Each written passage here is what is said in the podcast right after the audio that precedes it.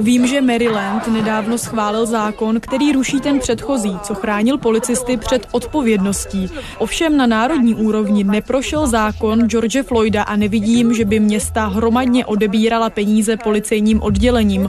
Odsouzení Dereka Šovina za vraždu George Floyda je výjimka, co potvrzuje pravidlo. Takže bych řekla, že od minulého roku ani zdaleka nenastaly dostatečné změny. Spojené státy si připomněly rok od případu, který ještě v intenzivnějším světle poukázal na dlouhodobý problém, s nímž se americká společnost potýká systémový rasismus. Zabití afroameričana George Floyda policistou ve městě Minneapolis, Floyd zemřel poté, co mu běložský příslušník klečel 10 minut na krku, spustilo masové občanské protesty po celé zemi a oživilo volání po reformě policie. Kolik se toho po roce změnilo? S jakými podobami systémového rasismu se černoští američané setkávají? A proč se situace mění jenom pomalu? Je úterý 1. června. Tady je Lenka Kabrhelová a Vinohradská 12. Spravodajský podcast Českého rozhlasu. We're here in the one year anniversary, the honor to the memory of George Floyd. Right, let's hear it up, yeah. Say his name. Spojené státy si připomínají první výročí smrti afroameričana George Floyda. Prezident Spojených států Joe Biden má dnes v Bílém domě přijmout Floydovu rodinu. Jde nám o jednu věc. Pokud existuje federální zákon na ochranu orla bělohlavého, pak může vzniknout také zákon, který bude chránit lidi jiné než bílé barvy pleti.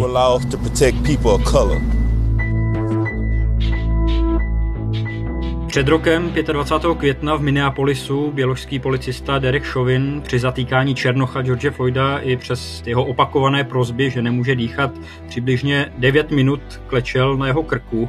Jan Kaliba, zpravodaj Českého rozhlasu ve Spojených státech. Porota u soudu ho později uznala vinným z vraždy a co bylo asi podstatné, to je to video nahrané a zveřejněné mladou dívkou, které velmi detailně to zakleknutí poslalo do světa. Těžko říct, jak by to dopadlo bez něj, protože ten původní policejní zápis o události se od reality velmi lišil. Použití síly ze strany policie úplně vynechával. Takhle to v součtu s dalšími podobnými případy vyvolalo, jak známo, protesty proti policejní brutalitě a rasismu po celém světě a hlavně tedy tady ve Spojených státech, kde nabyly historických rozměrů a rok poté, jak lidé tedy hodnotí tu situaci teď s odstupem? Samozřejmě situace je jiná, ty emoce jsou trochu uklidněné, aspoň tedy u té většinové společnosti. Pozornost poutá hlavně soudní proces s policistou Šovinem. Optimisti mezi Afroameričany to jeho uznání vinným z vraždy považují za dobrý začátek, byť naprostý základ, co se týče větší odpovědnosti policistů za své činy do budoucna.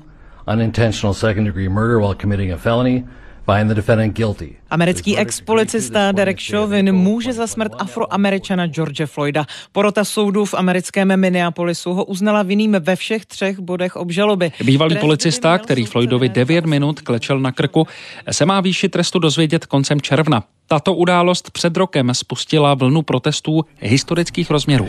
Bail is revoked, bond is discharged and the defendant is remanded to the custody of the Hennepin County Sheriff. Šovina odvedli v poutech do vazby, hrozí mu až 40 let vězení, ještě se ale může odvolat. Jiní si myslí, že tohle je výjimka, která plyne z toho, jak sledovaný ten případ byl. Každopádně hodně pozornosti na sebe strhává ta problematika způsobu práce, výcviku a výzbroje policejních sborů v Americe.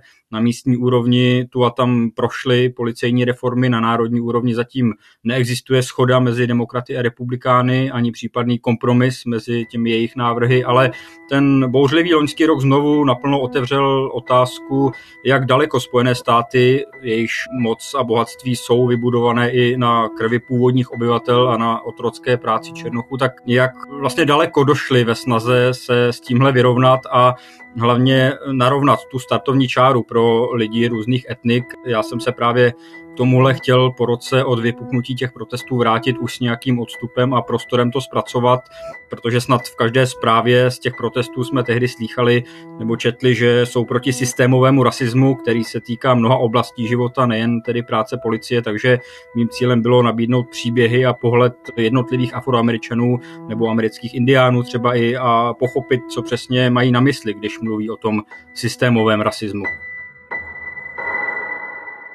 Pojďme tedy popsat, Honzo, na konkrétních případech, jaké podoby systémový rasismus může nabývat. Ty, jak to zmiňuješ, si natáčil s radou afroameričanů, třeba také i s původními obyvateli Spojených států. Pokud se podíváme jenom na afroamerickou komunitu, můžeme tedy představit některé z těch příběhů? Já jsem natáčel třeba s afroameričankou, která žije v oblasti u řeky Mississippi, zvané Rakovinová ulička. My name is Sharon Levine and I'm from St. James, Louisiana. Její komunita je doslova obehnaná těžkým chemickým průmyslem. And we are fighting to keep Formosa plastic from coming in. Další továrna se má stavět, spousta lidí kolem ní umřela na rakovinu a je to typické, že se podobné projekty budují v oblastech, kde žijí neběloští američané. Původní američané ti zase často bojují se stavbou ropovodů přes své rezervace a vodní zdroje, případně zničením svých posvátných území kvůli infrastruktuře.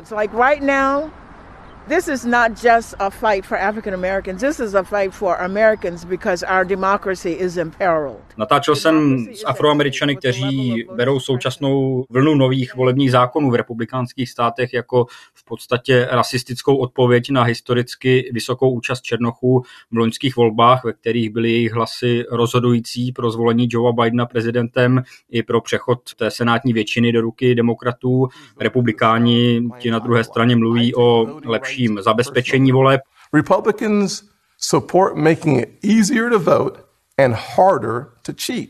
And so do the voters. Ale možná pro ilustraci toho, o čem se tu bavíme, tak nám z toho, co jsem natočil, asi nejlíp poslouží příběhy z oblasti bydlení a zemědělství. To jsou příběhy lékařky Marisely Gomezové a farmáře Kamala Bela.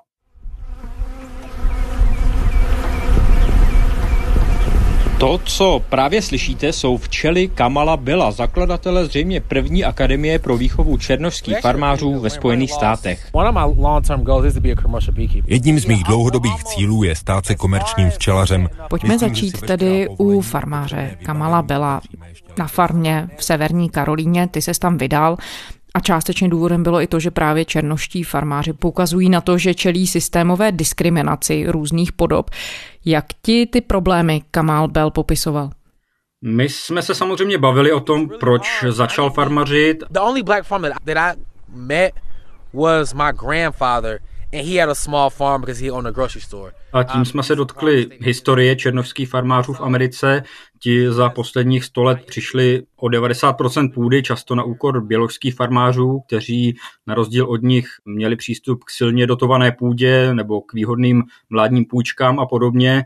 To odradilo nebo o půdu přímo připravilo mnoho černožských farmářů, někteří pak třeba hospodařili na pozemcích bělochů za to, že jim odváděli podíl z produkce Kamal Bell tu svou opravdu malou farmu, vlastně takové jedno pětihektarové pole s několika skleníky a se včelými úly u města Durham provozuje i jako jakousi tréninkovou farmu či akademii, kterou chce podpořit právě zájem mladých afroameričanů o tohle tradiční odvětví a zpřístupnit jim i patřičné vzdělání, které pro ně také bylo problematické získávat. A zároveň na druhém konci toho produkčního cyklu své saláty, kapusty, rajčata a další produkci dodává do takzvaných potravinových pouští, tedy do okolních převážně černožských chudých komunit, které mají špatný přístup ke zdravému finančně dostupnému jídlu, z čehož zase vyplývají zdravotní problémy a tak dále. Jak říká, systémový rasismus přes den nevyřeší, ale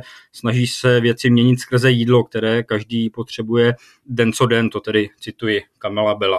A on ti popisoval, mluvil o tom, s jakou konkrétní podobou těch překážek se sám při tom podnikání setkal? On hned na začátku, když si vyřizoval půjčku, kterou chtěl použít na nákup těch pozemků a začít s farmařením, tak zažil to, co je pro afroameričany velmi typické, tedy zamítnutí vládní půjčky na nákup pozemku. On ji nakonec dostal, když se odvolal a domohl se pomoci u jiných lidí než u úředníka, který měl jeho případ na starosti, ale musel třeba využít i právníka a celé to trvalo třikrát tak dlouho oproti standardní době vyřizování. S tím se černoští farmáři při žádosti o půjčku také setkávají běžně, že ta doba je delší než u běloruských farmářů. Takže se opravdu dá mluvit o nějakém systémovém zádrheli. Ptal jsem se ho i výslovně, jestli může popsat to, proč si myslí, že to bylo kvůli tomu, že je Černoch. How was it to get this uh, part of land? Was it uh, like normal process or no. were there some uh, obstacles? It was very difficult. I actually acquire my land through the USDA, United States Department of Agriculture. A zkrátka on uváděl to, že měl všechny teoretické předpoklady, měl obor vystudovaný, že ten úředník dokonce výslovně označil tu jeho žádost za jednu z nejlepších, kterou kdy četl jak byla zpracovaná a potom se dozvěděl, že jeho žádost zamítnutá a to v něm dojem, že zkrátka nevidí jiný problém, než že on je černou, že tam ta důvěra vůči němu není. Um. Um.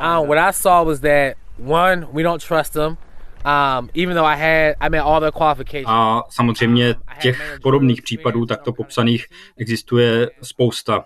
Ty jsi v úvodu, Honzo, popisoval, jak zásadní událostí byla smrt George Floyda, afroameričana, který zemřel rukou běložského policisty v Minneapolis.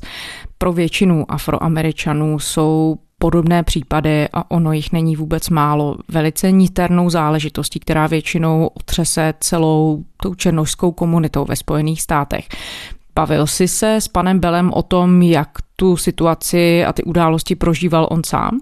No, on patří k těm afroameričanům, kteří se s Georgem Floydem, ale nejen s ním, prakticky každý afroameričan vám dovede vyjmenovat mnoho dalších případů a jmen, které mu utkvěly v paměti, takže i s dalšími oběťmi policejního násilí identifikuje velmi silně. I can be the next hashtag. Doslova říkal, že on se klidně, když se okolnosti špatně sejdou, může další den stát novým hashtagem, novým znakem na sociálních sítích.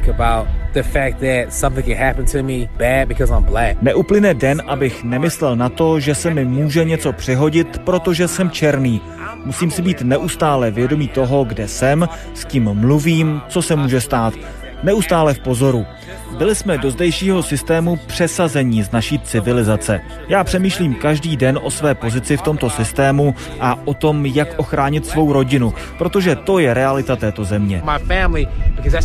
Musím říct, že to, co mi o tom říkal, jsem slyšel během toho roku stejně nebo podobně od několika afroameričanů, se kterými jsem o tom natáčel. Oni zkrátka vidí a jako jakousi kouli na noze sebou neustále táhnou myšlenky na to, že v Americe i ve velmi banálních situacích, jako je pohyb na ulici, řízení auta a podobně.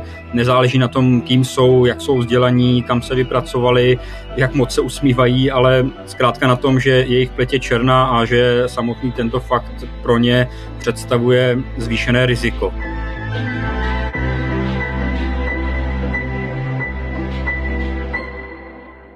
Přenesme se tedy teď severněji do Spojených států, do města Baltimore v Marylandu, který je zhruba hodinu cesty od Washingtonu, kde žije protagonistka druhého příběhu, který tu dnes odvyprávíme. Baltimore je město, které prošlo v uplynulých dekádách řadou velmi silných občanských protestů, které spontánně reagovaly na rasově motivované násilí. Právě v Baltimoru žije tedy Marisela Gomezová, kterou si ty vybral jako další protagonistku. Co je hlavním problémem z jejího pohledu? Jak ti popisovala situaci ona? Baltimore je taky město, které dlouhodobě patří na smutná přední místa v množství vražd na počet obyvatel, trpí kriminalitou, drogami a tak dále.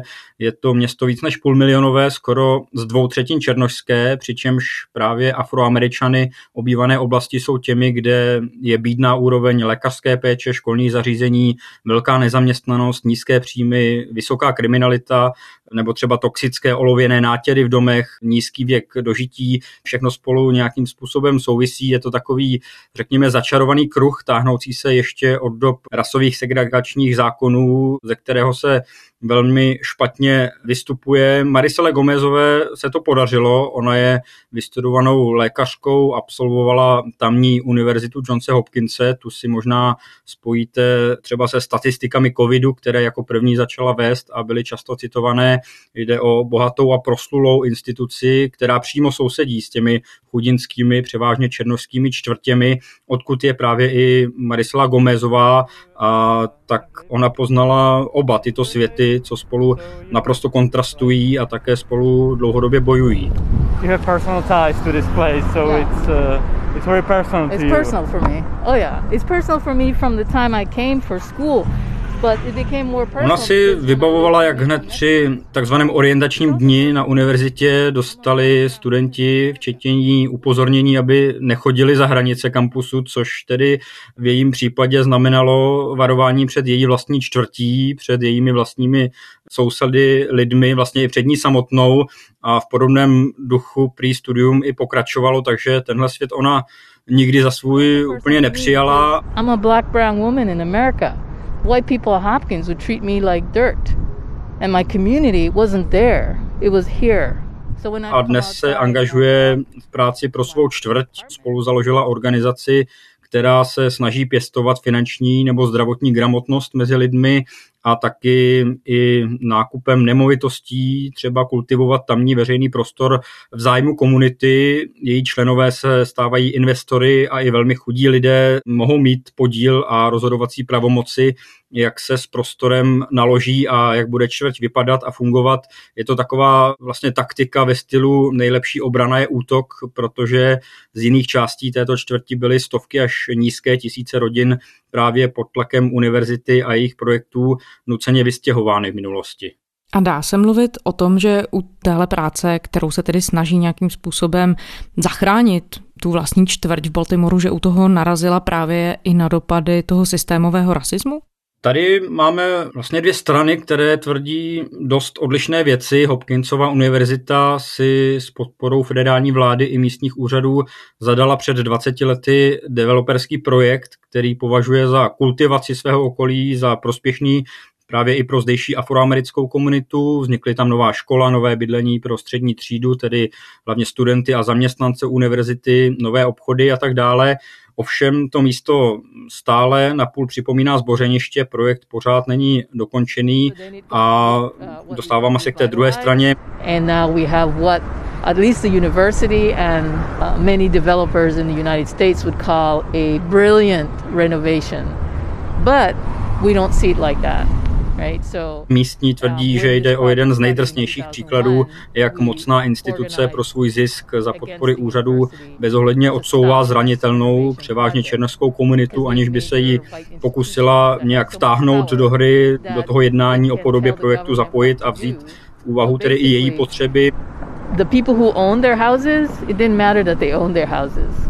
They, the city was able to use uh, policy to take the land anyway.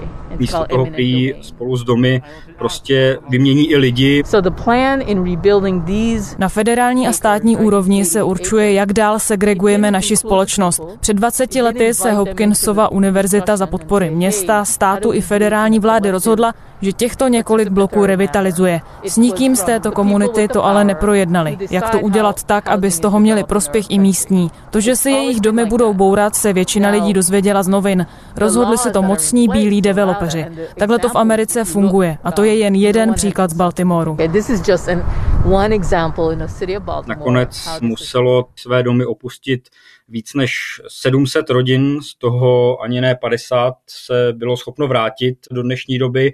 Soudně se Gomezové a dalším, kdo se ve věci angažovali, podařilo zachránit aspoň jednu uličku té původní zástavby, která je doslova tam nalepená na tu dobře udržovanou univerzitní čtvrť, takže to působí opravdu velmi kontrastně. Na několika metrech jsou to opravdu úplně odlišné dva světy a obyvatelé toho nuzného se například ze svých oken dívají na lékárnu, kam ale nakoupit nikdy nejdou, protože ceny jsou určené pro lidi z té univerzitní části a pro nové usedlíky a oni raději chodí několik kilometrů daleko do jiné s příznivějšími cenami v potravinách zase i přes úřední povinnost dlouho odmítali prý přijímat potravinové známky používané chudými Američany a podobně. No ten uplynulý rok od smrti George Floyda vedl mimo jiné i k tomu, že se v americkém veřejném prostoru začalo asi ještě s větší intenzitou o podobných případech mluvit. A teď míním případy podobné tomu, který se právě vyjmenoval, třeba dopady urbanistické výstavby nebo gentrifikace a tak dále. Vidí teď paní Gomezová rok tedy poté, co se takhle intenzivně debatuje a Spojené státy žijí tím problémem vlastně nějakou přímou změnu ve svém okolí? No, řekl bych, že ona vidí především to, že jde o velmi zakořeněný a komplexní problém, který nemá rychlé a jednoduché zázračné řešení. Sama, jak jsem zmiňoval, se snaží svou komunitu vzdělávat, chránit a měnit. Samozřejmě v ní potkává i ty, co jsou napojení na ten svět drog a kriminality, baví se s nimi, zjišťuje, že to jsou vlastně často příběhy lidí, kteří to nedělají z nějakého plezíru, protože to samozřejmě obnáší velké riziko a rádi by se živili jinak, bezpečněji, ale to zoufalství, ten nedostatek příležitostí a životní podmínky v těchto oblastech, které je formují už od narození a vlastně ještě před ním, dá se říct, tak to všechno je pomáhá hnát do náruče tohohle světa drog a zbraní, kterými zase zpětně trpí hlavně tyto komunity afroameričanů a jak oni připomínají, vydělává na tom úplně někdo jiný, takže žádnou jednoduchou změnu a rychlou změnu na obzoru asi nevidí. Ona mi popisovala, jak když vyjde na ulici, tak na sobě často cítí pohledy ostatních lidí, kteří raději třeba přejdou na druhý chodník nebo vezmou dítě a jdou jinou cestou, aby ji nemuseli minout. Because as soon as I step out my door, I gotta deal with people acting and treating me differently because of the way I look protože, jak připomněla, tak ona často ráda nosí takový baret a v kombinaci se svou tmavší barvou pleti připomíná černovského muže, což je v té americké tradici zdejšího rasismu historicky bráno jako jakýsi symbol nebezpečí a je to vlastně to, s čím černovská komunita dodnes bojuje. Physically, they may not touch my body, but the way they look at me, the way they grab the, the, the hand of their child, I mean, it sounds ridiculous, but it's real because this is how we're socialized.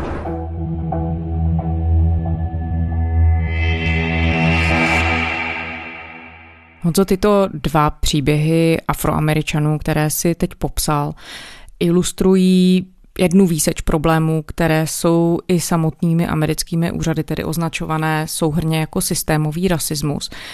Dá se vůbec popsat, jak komplexní je to věc, v jakých všech oblastech se projevuje? Komplexní to určitě je. Velmi názorně se to ukazuje třeba teď během pandemie. Ta docela přesně ten terén zmapovala, dá se říct. Na covid ve Spojených státech umíralo znatelně víc černochů, amerických indiánů nebo hispánců, než kolik jich je zastoupeno v populaci. A je to dáno tím, jak špatný mají přístup ke zdravotní péči, jak bydlí v oblastech, kde jim postavili továrnu nebo dálnici, mají toxiny ve vodě i v ovzduší, takže jsou pak náchylní k chronickým onemocněním, které jsou zase pro pacienty covidu rizikovými faktory, mají horší školy ve svých oblastech, horší úroveň vzdělání, tudíž více vykonávají práce, které pak nejde dělat z domova a nemohli si dovolit je opustit. Americké ministerstvo zdravotnictví tohle a další jevy detailně popisuje právě jako důsledek systémové diskriminace, kvůli které pandemie na menšiny dopadla obzvlášť tvrdě. Jinak samozřejmě i bez ohledu na pandemii existují čísla, kterými se dá systémový rasismus dokumentovat. Černoši ve větší míře navštěvují hůře financované školy se jménem, které zní černošsky, tak se jim hůř získává zaměstnání Častěji je jim bance třeba zamítnuta půjčka ve srovnání s bělochy se stejným takzvaným kreditním skóre, kterým banky posuzují riziko té půjčky. Jejich domy srovnatelné s domy z Bělochů jsou odhadovány i na mnohem nižší cenu a objevují se případy, kdy po podezřele nízkém odhadu, třeba loni byl jeden takový medializovaný, kdy to bylo o víc než 40%, tak potom majitel odstraní známky toho, že tam bydlí černovská rodina a najednou stejný dům získá adekvátní ocenění, jak je v dané čtvrti obvyklé. No a pak samozřejmě jsou to ty případy kontaktu s policií. Jako Černoch máte tři a půlkrát větší šanci, že vás policie zabije ve srovnání s Bělochy a to bráno čistě v případech, kdy neutočíte a nemáte zbraň. Jako teenager máte, co by Černoch dokonce víc než 20-násobnou šanci, že vás policie zabije oproti Bělochům, častěji vás zastavují v autě a tak dále. Tyto překážky a nástrahy všeho druhu mají podle některých studií kumulativní efekt na zdravotní stav afroameričanů a za poslední rok přibylo i oblastí, kde úřady oficiálně vyhlásily rasismus zdravotní krizí. No i samotné americké úřady tedy připouštějí, že ta čísla jsou fakt, že dochází k systémovému rasismu. Jak tedy instituce vysvětlují, že se tu situaci nedaří měnit? Nebo že se mění jenom pomalu?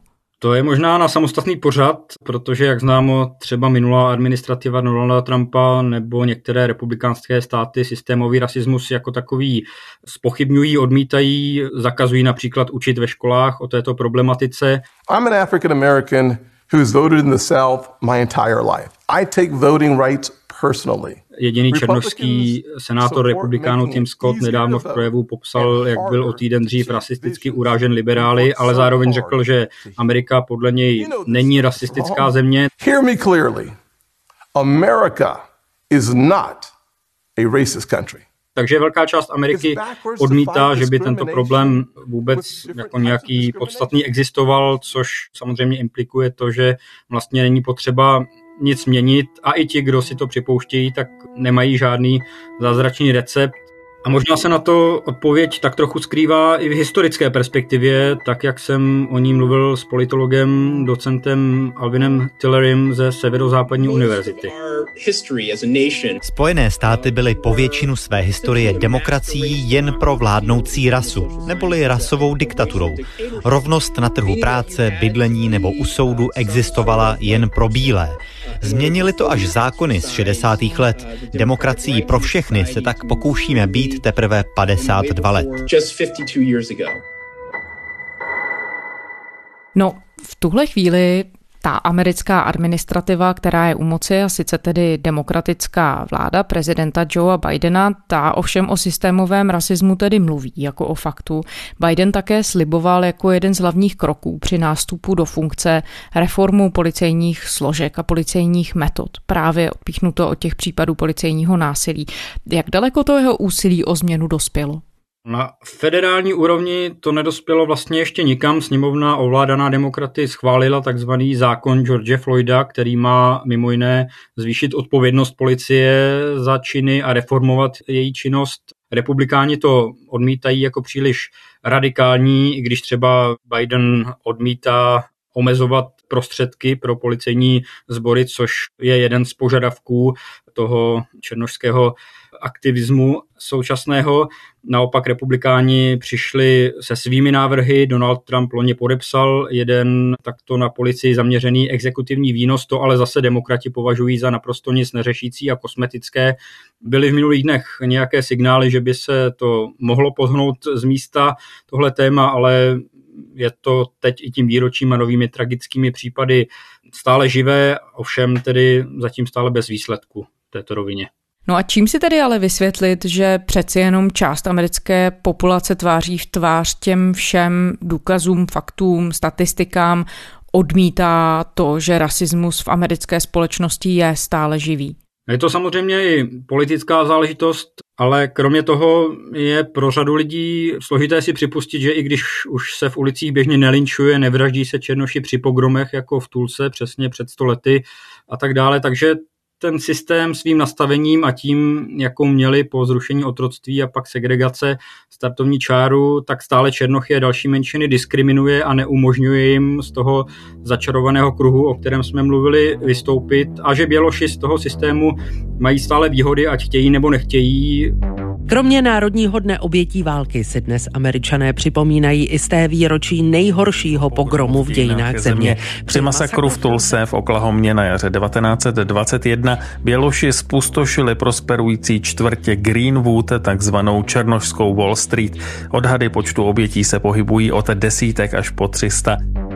Jak poznamenal sociolog Bonia Silva, to jsem si našel, tak systémový rasismus může existovat i bez rasistů, což je, řekl bych, docela trefný popis a samozřejmě stále se objevuje i otevřený rasismus, domácí terorismus i rasisticky zaměřených skupin patří podle vládních úřadů k největším hrozbám pro americkou národní bezpečnost. Ostatně přesvědčili jsme se o tom dost jasně při připadení kapitolu 6. ledna, který ale velká část společnosti také nevnímá jako nějaký velký problém nebo ho omlouvá. Honzo, z těch všech rozhovorů, které si vedl v uplynulém roce, s lidmi afroamerického původu nebo původními obyvateli Spojených států a tak dál. Když jste se bavili o tom, jaká jsou možná východiska z té situace, co ti lidé říkali? Vidí nějaké východisko z toho současného problému? Nevidí žádné rychlé a zázračné, řekl bych, ale byli to lidé, kteří se zaměřují na určitou oblast, jako životní prostředí, bydlení nebo zemědělství a tam se snaží v rámci nich situaci černožských komunit aktivně zlepšovat, takže se dá říct, že východisko vidí v tom nebýt pasivní a angažovat se a můžeme asi říct, že vzoru z minulosti mají dost. Jan Kaliba, zpravodaj Českého rozhlasu ve Spojených státech. Honzo, děkujeme za rozhovor. Taky děkuji, naslyšenou. A to je z úterní Vinohradské 12 vše. Děkujeme, že posloucháte. Kdykoliv se za námi můžete vrátit na server iRozhlas.cz, do podcastových aplikací a také do aplikace Můj rozhlas. A pokud nás posloucháte rádi, ještě stále nás můžete podpořit v anketě Podcast roku. Hlasujte na stejnojmené adrese v kategorii Veřejnoprávní podcast. Děkujeme. To byla Lenka Kabrhelová. Těším se zítra.